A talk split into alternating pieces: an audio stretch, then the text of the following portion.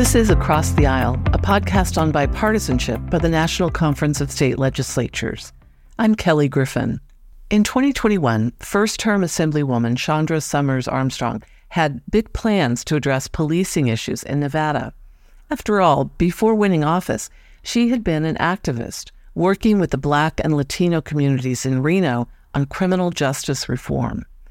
As a Black Democrat, she did not plan to find great ideas and support from a white Southern Republican man who had spent 37 years with the State Patrol.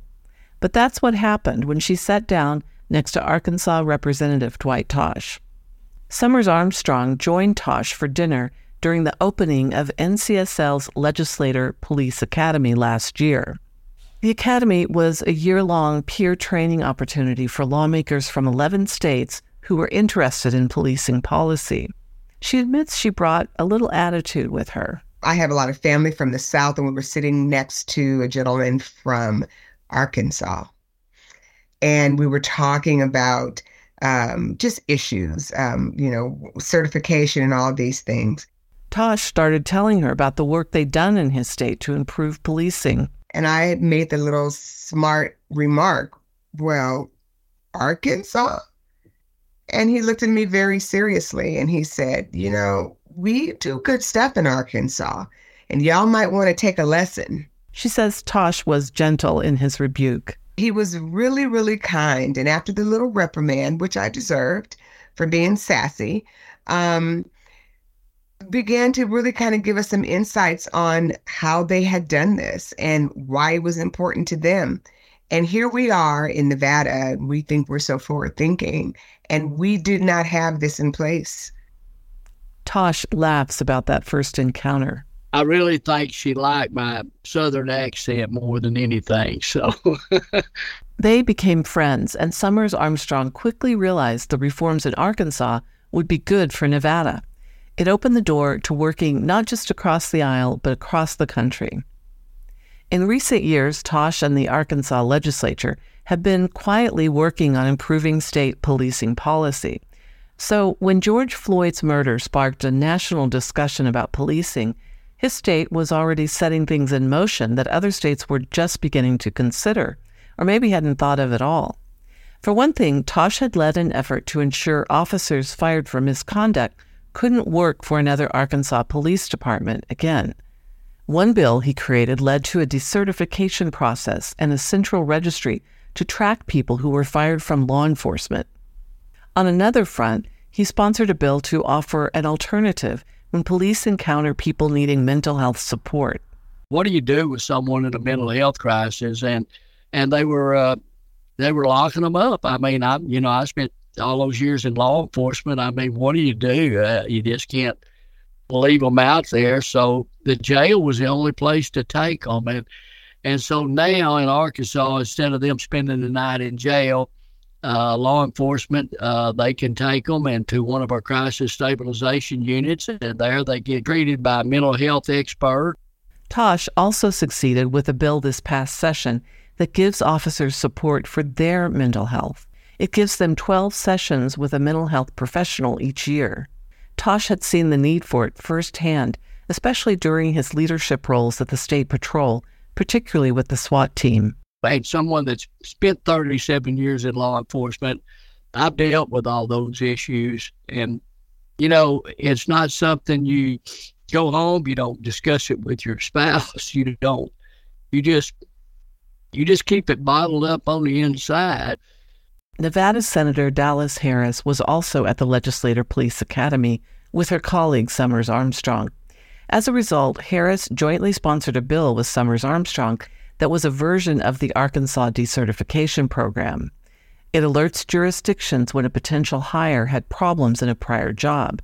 It also connects the state to a national registry to learn about job candidates from other states and share names of Nevada officers who have had serious violations. Harris says the exchange of ideas through the NCSL Academy was particularly important on such a fraught topic as policing.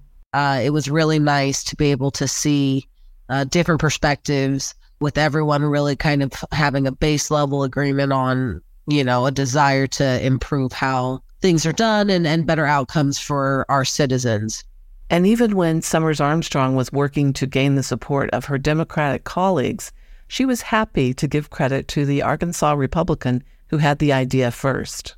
Yes, I tell everyone. Um, and I think it's important that that we're honest about that. You know, the whole purpose of NCSL and and these uh, gatherings is so that we exchange ideas. So it would be disingenuous of me to pretend that this concept did not come from the other side of the aisle. And if we are not honest about these things, we never open up a pathway for there to be collaboration. Amber Widgery, a program principal at NCSL's Criminal and Civil Justice Program, led the planning for the Legislator Police Academy. Really, what gave us the idea to start this program was that uh, the role for state legislatures surrounding policing policy really started to change and evolve in 2020 after the death of George Floyd. And so state legislatures took a much more active role in terms of how involved they were in policing policy. And so the demand on NCSL uh, for resources and educational opportunities really just sort of skyrocketed. But the gatherings were not just to talk about policy. The group also met with police departments to learn more about their practices Widgery says it was heavy at times. In one session with Washington Training Commission instructors, she says the team wanted to show how they have evolved away from old practices. That meant demonstrating on a fellow officer how they used to gain control of a suspect by body slamming him to the floor, and also demonstrating how officers are trained to respond differently now. I think for the hardest for the group to get through, we had so many people who had personal experiences whether that is, you know, being an individual who's a person of color and has been pulled over by police and perhaps had, you know, big feelings or been afraid, and then had members of our group who were former law enforcement officers and have been on sort of the other side of that equation. Participants in the academy agreed sometimes things got tense because they didn't all agree on everything. And the national debate around policing issues, with so much at stake, has sometimes been sharply divisive, but this small group was able to be constructive. Kentucky Republican Senator Whitney Westerfield took part in the police academy. He says it was invaluable to hear from different states. Police reform is never far from the discussion. And man, when you look across the country, there are divergent perspectives on policing. And so I, I think it was good to, to spend some time talking and hearing from others uh, about what's working in their states and what's not. I want to steal all the great ideas I can. Westerfield says Kentucky is focused on several reforms in prisons and when people reenter society.